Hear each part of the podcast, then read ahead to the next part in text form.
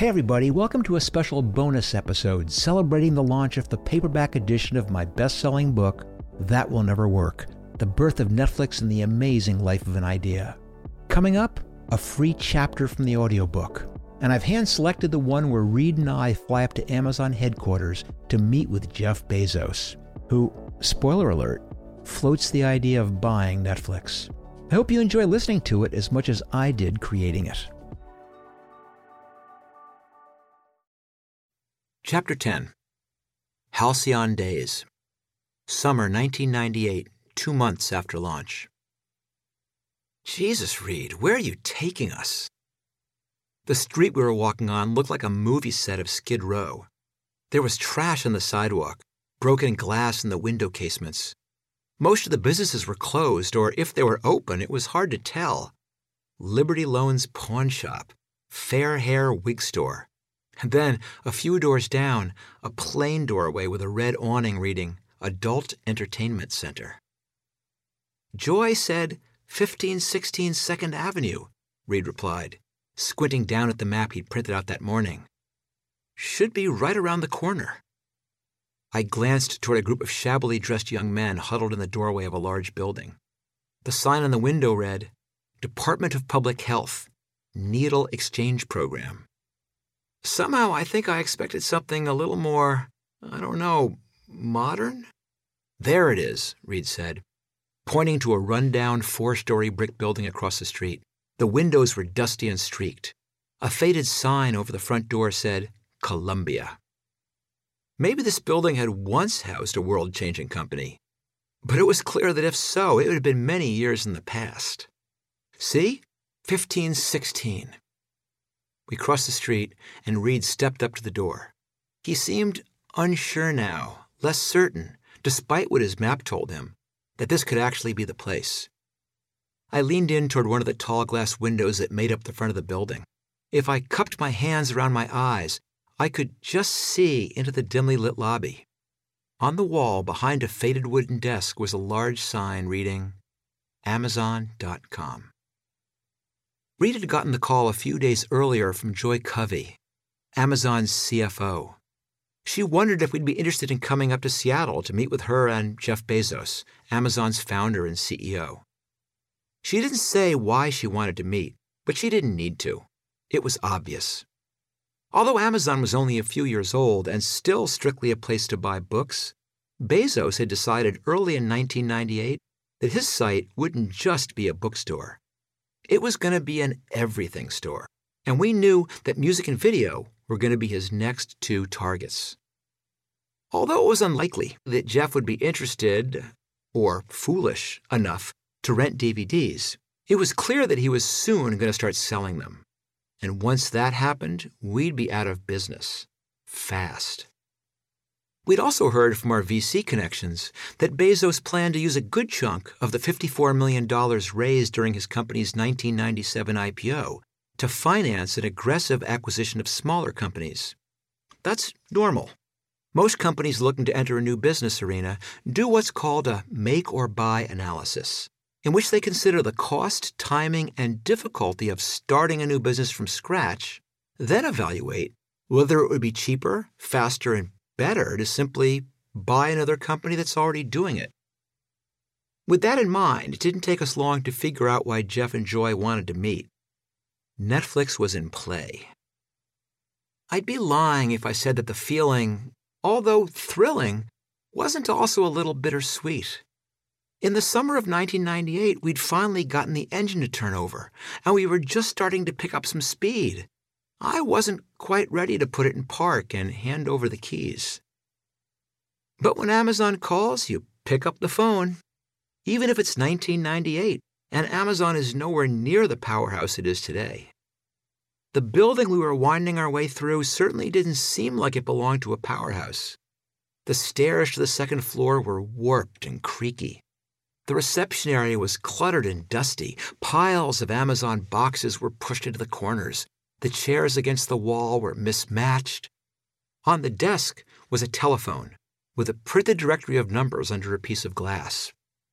Reed leaned over, squinted at the glass, and dialed the number. Within seconds, Joy swept into the lobby, giving Reed and me huge smiles like we were long lost friends. Pretty and athletic, with shoulder length dark blonde hair falling over a string of huge pearls, Covey was younger than either of us. But she was already a respected and successful businesswoman, a dynamo who had taken Amazon public just 12 months ago, convincing skeptical investment bankers that a company that wasn't remotely profitable and didn't plan to be anytime soon was worth $20 billion. Joy was sharp. She reportedly had an IQ of 173. She'd dropped out of high school at 15, bagged groceries to pay her bills, gotten her GED, and then graduated from Cal State Fresno in two and a half years. After a brief stint as an accountant, she'd gotten dual master's degrees from Harvard in business and in law.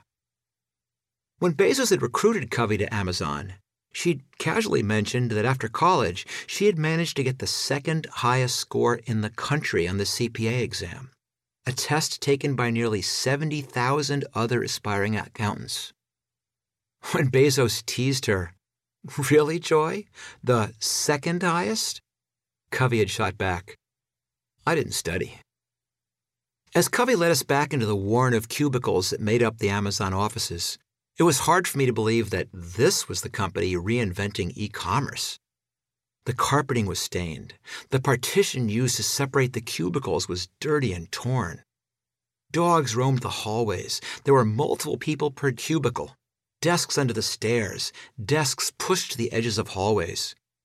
Almost every horizontal surface was covered by books, by gaping Amazon boxes, by papers, printouts, coffee cups, plates, and pizza boxes.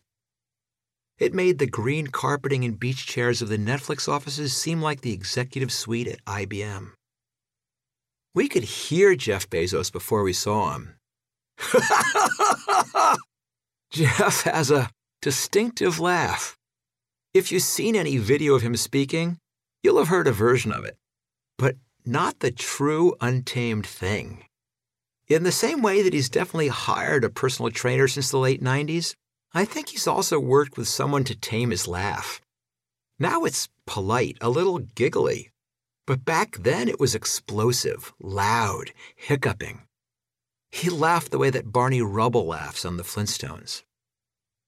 He was in his office, just hanging up the phone when we walked in. His desk, and the desks of the two other people he shared the office with were made of doors that had been mounted atop four by four wooden legs braced with triangular metal pieces. I suddenly realized that every desk I'd seen in that office was the same, all made from doors, all on top of simple repurposed 4x4s. A short man, Bezos was wearing pressed khaki pants and a crisp blue Oxford shirt. He was already well on his way to being completely bald, and the combination of the huge forehead, a slightly peaked nose, a shirt that was a little too big for him, and a neck that was a little too small, all had the effect of making him look like a, a turtle that had just popped its head out of its shell. Behind him, hanging from an exposed pipe in the ceiling, four or five identical pressed blue Oxford shirts fluttered in the breeze provided by an oscillating fan. After the introductions had been made, we filed into a corner of the building where enough space had been cleared to fit a bigger table with eight chairs around it. This table, too, was made from recycled doors. I could clearly see where the holes that used to hold the doorknobs had been neatly patched with circular plugs of wood. Okay, Jeff, I said, grinning. What's with all the doors? It's a deliberate message, he explained. Everyone in the company has them. It's a way of saying that we spend money on things that affect our customers, not on things that don't. Netflix was the same way, I told him. We didn't even provide chairs. He laughed. It's like this building. It's a mess. We barely have room to turn around in it, but it's cheap. I've held out as long as I can, but even I admit that we need more space now. We just signed a lease on what used to be the Seattle Pacific Medical Center. It's huge, but we got a great deal because no one else wanted it. I wasn't surprised to hear any of this. Bezos was notoriously frugal, even cheap. He was famous for his two pizza meetings. The idea being that if it took more than two pizzas to feed a group of people working on a problem, then you had hired too many people. People worked long hours for him, and they didn't get paid a lot. But Bezos inspired loyalty. He's one of those geniuses, like Steve Jobs or like Reed, whose peculiarities only add to his legend. In Jeff's case, his legendary intelligence and notorious nerdiness mix into a kind of contagious enthusiasm that pushed him headlong into every challenge. He didn't look back, or as he put it, he evaluated opportunities using a regret minimization framework. He showed Reed his wristwatch, bragging that it updated itself 36 times a day by picking up the radio signal from the National Atomic Clock in Fort Collins, Colorado. A Star Trek fan, Bezos had spent his entire childhood acting out scenes from the show with his friends. His pals would play Kirk or Spock. Jeff was always the Enterprise's computer. When he spoke, I noticed that unlike me, Jeff didn't gesture with his hands. Instead, he used his head for emphasis, lifting his chin up for questions, dropping it down suddenly for emphasis. Twisting his head at a 45 degree angle meant he was curious. At 34, his demeanor still retained a strong dose of gee whiz enthusiasm. But all the childlike delight in the world couldn't mask the analytical and ambitious brain constantly at work behind his unblinking eyes.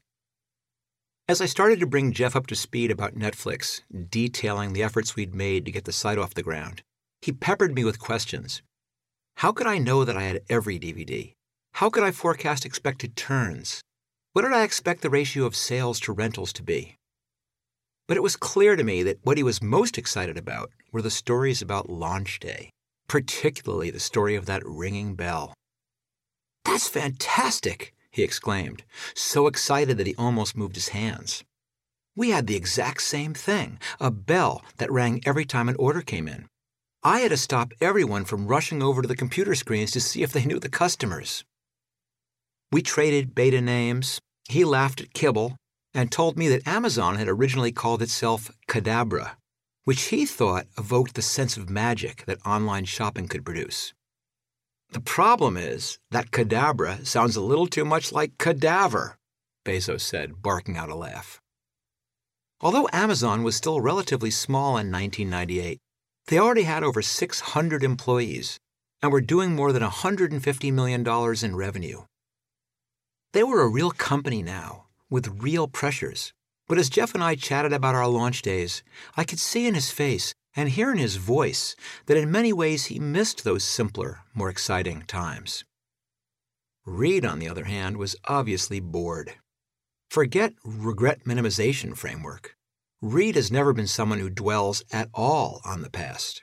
So these stories of early struggles and frenetic launch days were of little interest to him. His placid stare had turned stony, and he was impatiently jogging his leg up and down.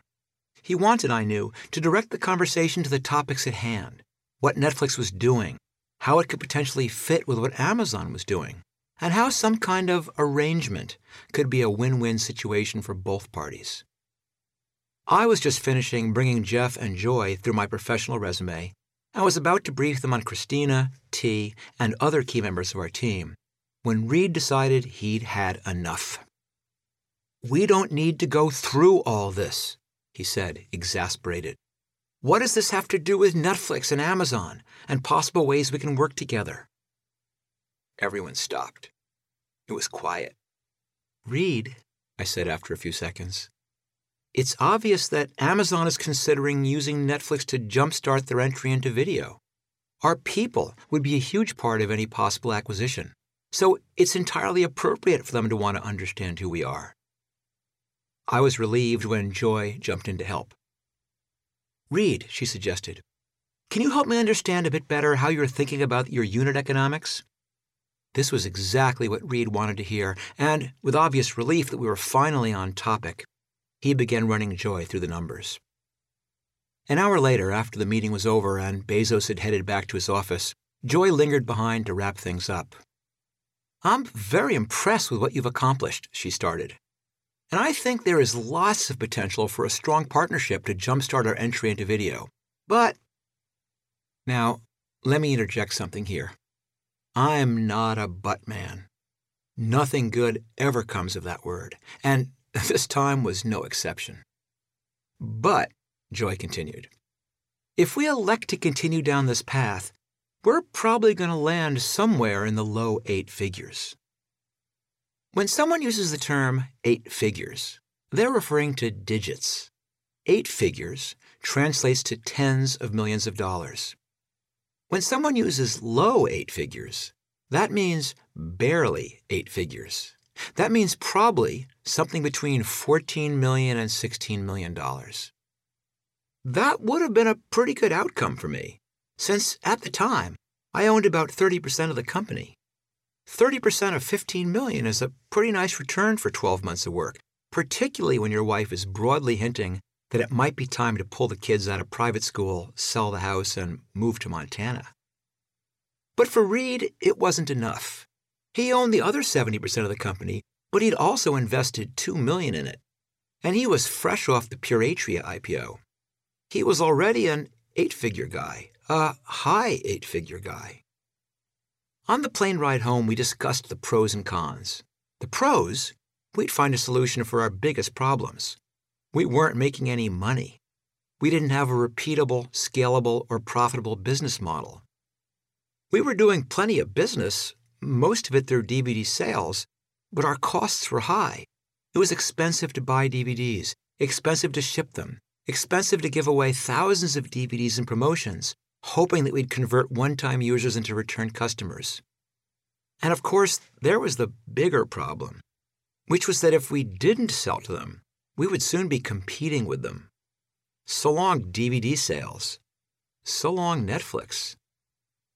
Selling to Amazon now would solve all those problems, or at least it would hand them off to a larger company with deeper pockets. But we were also on the brink of something. We had a working website. We had a smart team. We had deals in place with a handful of DVD manufacturers we had figured out how to source virtually every DVD currently available. We were unquestionably the best source on the internet for DVDs. Amazon's entry as a competitor would undoubtedly make things more complicated and difficult. But we had a bit of time, and it still didn't seem like the right moment to give up. Listen, Mark, Reed said over airline peanuts and ginger ale as we watched Mount Rainier scroll by outside the window. This business has real potential. I think we could make more on this than on the pure Atria deal. I nodded in agreement. And then, for some reason, I chose that moment to tell Reed that we should abandon the only profitable part of our business. I think it was the afternoon with Bezos. Seeing Amazon in the flesh, dingy office and all, just reinforced for me that we could never compete in the DVD retail sales market. Better to focus on what made us different and unique. We just have to figure out some way to get out of selling DVDs, I said to him. Doing rental and sales is confusing for our customers and unnecessarily complex for ops. And if we don't sell, Amazon will destroy us when they enter the field. I think we ought to get out now, focus on rental. Reed arched his eyebrows. Kinda puts all our eggs in one basket, he said. That's the only way to make sure you don't break any, I replied. That's true, by the way. One of the key lessons I learned at Netflix was the necessity not only of creative ideation or of having the right people around you, but of focus. As a startup, it's hard enough to get a single thing right, much less a whole bunch of things. Especially if the things you are trying to do are not only dissimilar, but actively impede each other. Focus is imperative even when the thing you're focusing on seems impossible, especially then. But Reed agreed with me. You're right, he said, throwing back a few peanuts. If we get funding this summer, that'll buy us some time. It's a difficult problem. He frowned, but I could tell he was pleased to have something new to chew on. What percentage revenues comes from rental right now? Roughly 3%, I said, signaling to the flight attendant for a much needed gin and tonic. That's horrible, Reed said. But sales are a band aid. If we rip it off, then we have to focus on the wound. I said, squeezing my lime into the drink. We went back and forth like this for the rest of the plane ride, and it was only when we landed that I realized we hadn't actually formally decided not to take Bezos' offer. We'd just naturally gone back into our carpool on 17 mode, lobbing ideas back and forth and shooting them down. Without deciding, we'd decided. We weren't ready to sell. Before we landed, we agreed that Reed would let Amazon down lightly and politely. We'd be better off having Amazon as a friend, not an enemy. And once they entered the DVD sales business, there might still be a way to make it work. In the meantime, we needed to figure out a way to get people renting from us. When an opportunity comes knocking, you don't necessarily have to open your door, but you owe it to yourself to at least look through the keyhole. That's what we'd done with Amazon. As the weeks went by that summer, that glimpse started to look a lot more enticing because not all the meetings I attended with Reed went as well as the one with Bezos. Our number one problem after launch was money. We had taken on an additional $250,000 just before the launch from Rick Schell, an old colleague of mine from Borland. But that had quickly been absorbed by the steadily increasing pile of DVDs that we were shoehorning into our warehouse. We still had cash in the bank, but we were rapidly approaching the point where we'd need more. That money was definitely not coming from our own profits. It was still far too early for that. But to raise our Series B round of funding, we were going to have to convince some people that our business wasn't just shiny and new, but that it had the potential to be profitable, massively profitable, and fairly soon. We weren't approaching friends and family this time. We were approaching professional investors, real venture capitalists and they would need more than a sincere look communicating how hungry I was. They needed data. Sounds easy, right? Wrong. Flash forward to my Volvo station wagon idling in a parking space in front of the Sandhill Road offices of Institutional Venture Partners, a prominent Silicon Valley venture capital firm. In just 20 minutes, we'll be ushered into an opulent conference room where we'll make the case for why IVP should invest in us. We're asking for four million. I'm freaking out, and even Reed, who normally isn't one to show emotion, is visibly concerned. It's obvious to both of us that my numbers aren't adding up. For the previous three nights, the lights have stayed on late in our small conference room. Dwayne Mensinger, the interim CFO, who isn't even confident enough about the numbers to come on full time, and I have burned the midnight oil, coming up with multiple financial scenarios, trying to make the numbers show that with just a nominal investment, we can get our company to a place where we could actually make money. But it's not looking good. Reed is hunched forward in the passenger seat, looking at the numbers for the first time and seeing clearly what will also become evident to the IVP partners just a short while later that without some tectonic change in the market landscape, our company won't make it. Okay, I say, flipping open my laptop and rehearsing my pitch. As you can see, our user growth has exploded in the weeks post launch. Site traffic is up 300%, with at least half of all visitors to Netflix.com trying the service out. We expect that, pursuant to our deals with Toshiba and Sony, we'll see a 200% uptick in user acquisition by the new year when DVD player sales. These numbers don't make sense, Mark, Reed interrupts. You still aren't capturing enough revenue from each new user to cover the expenses of the promotion. It's like a taxi driving all the way to another state just to pick up a $4 fare. He's right. Our promotions with Toshiba and Sony are reaching new DVD owners, but they're enormously expensive. We're spending a lot of money up front to get people in the door. Factoring in two way shipping, the mailer, the labor, and the DVD, each of those three free DVD rentals is costing us more than $15. And the Sony deal, with its 10 free rentals, is even more expensive. None of this would be so bad if every free trial eventually turned into a return renter, read paying customer. But most of our free trial users are only tire kickers. In fact, only about 5% of them actually return and rent again. That means that we have to subsidize 20 freebies at $15 a piece for every actual customer we get out of the deal. Do the math. Every paying customer is costing us $300. We call that CAC, pronounced CAC. It stands for Cost of Acquiring a Customer. It's also the noise you make when you realize you'll never be able to make enough money to justify CAC being so big. I pivot, laying the charm on thick. We're seeing a 30% increase month over month, I say, pointing to a graph, its columns growing April to July like an in progress skyscraper. That number will only increase as the format grows more popular. Already, DVD players are half as expensive this year as they were last year. People are buying the technology. And when they do, Netflix is one of the first things they see. Christmas this year will be huge. It won't matter if Santa Claus himself rides into Scotts Valley, Reed says, if we're just giving away the house on promotions. I know, I say, frowning.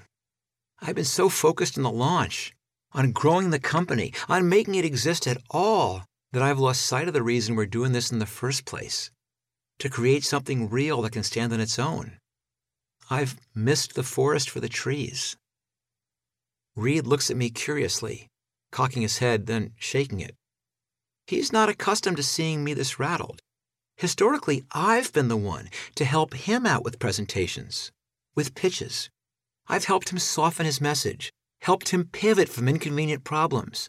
I've tried, mostly unsuccessfully, to teach him to lighten tension with a joke, the key to these pitches is to read the room, sense what they want to hear, and then give that to them without lying, obfuscating, or distorting the truth. In a pitch, perfection isn't always the goal, projection is. You don't have to have all the answers if you appear to be the sort of person to whom they'll eventually come. I'm not that person sitting in the parking lot, and Reed can see it. Come on, he says, opening the door. Let's go. I sit for a while, clicking through the slides one more time, chugging a few last gulps of coffee.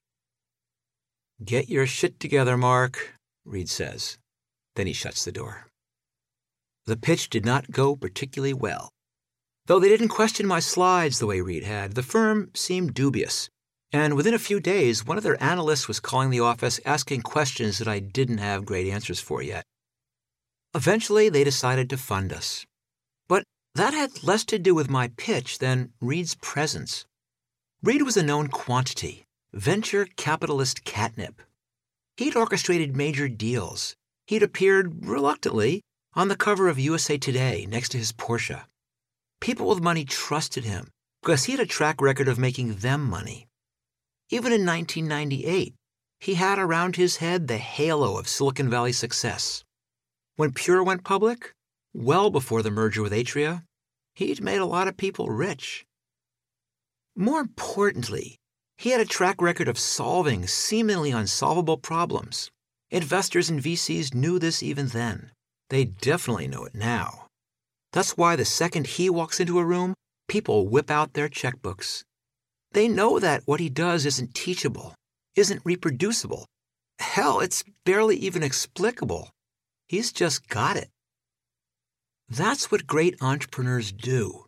In the end, the impossible.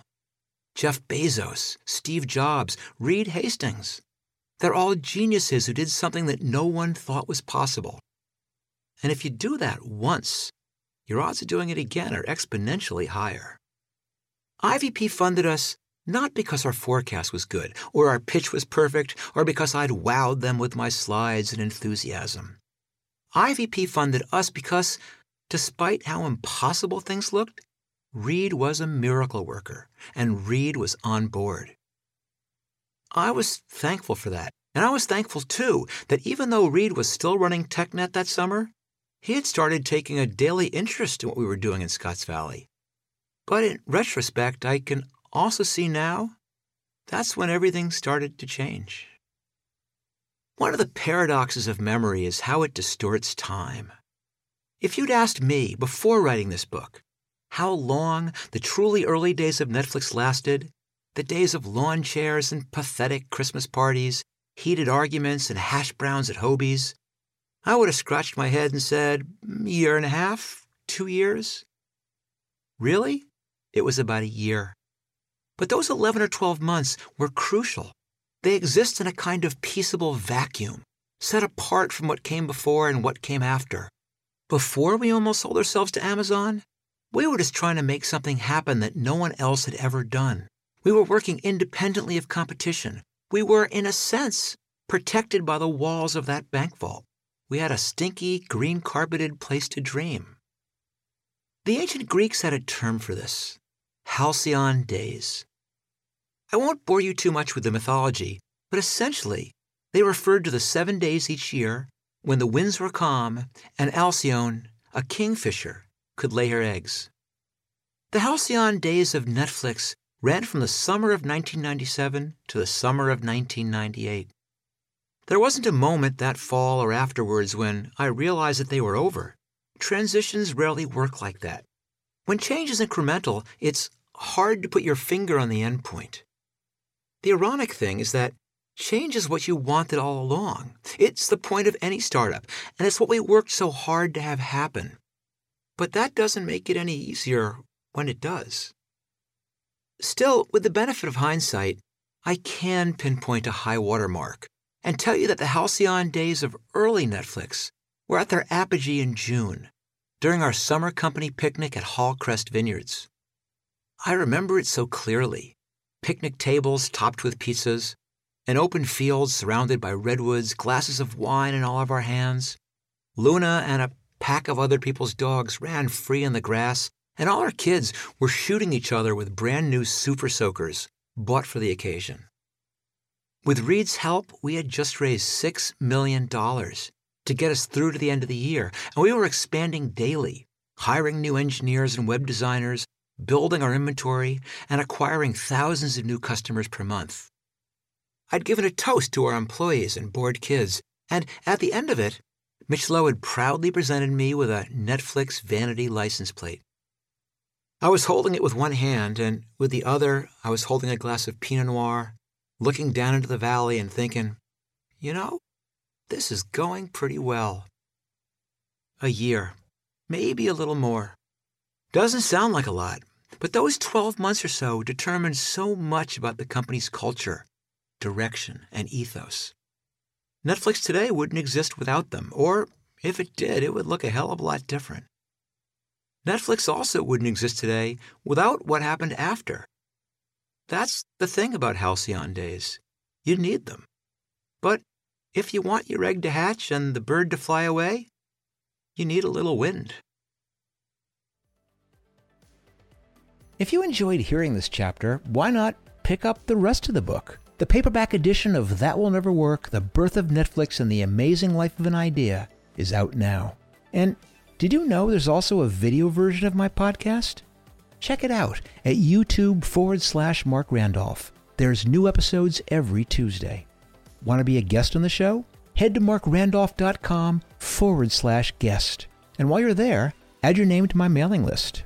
And finally, if, like me, you've got the attention span of a goldfish, get my entrepreneurial tips in short form on LinkedIn, Twitter, Instagram, and, yes, even TikTok.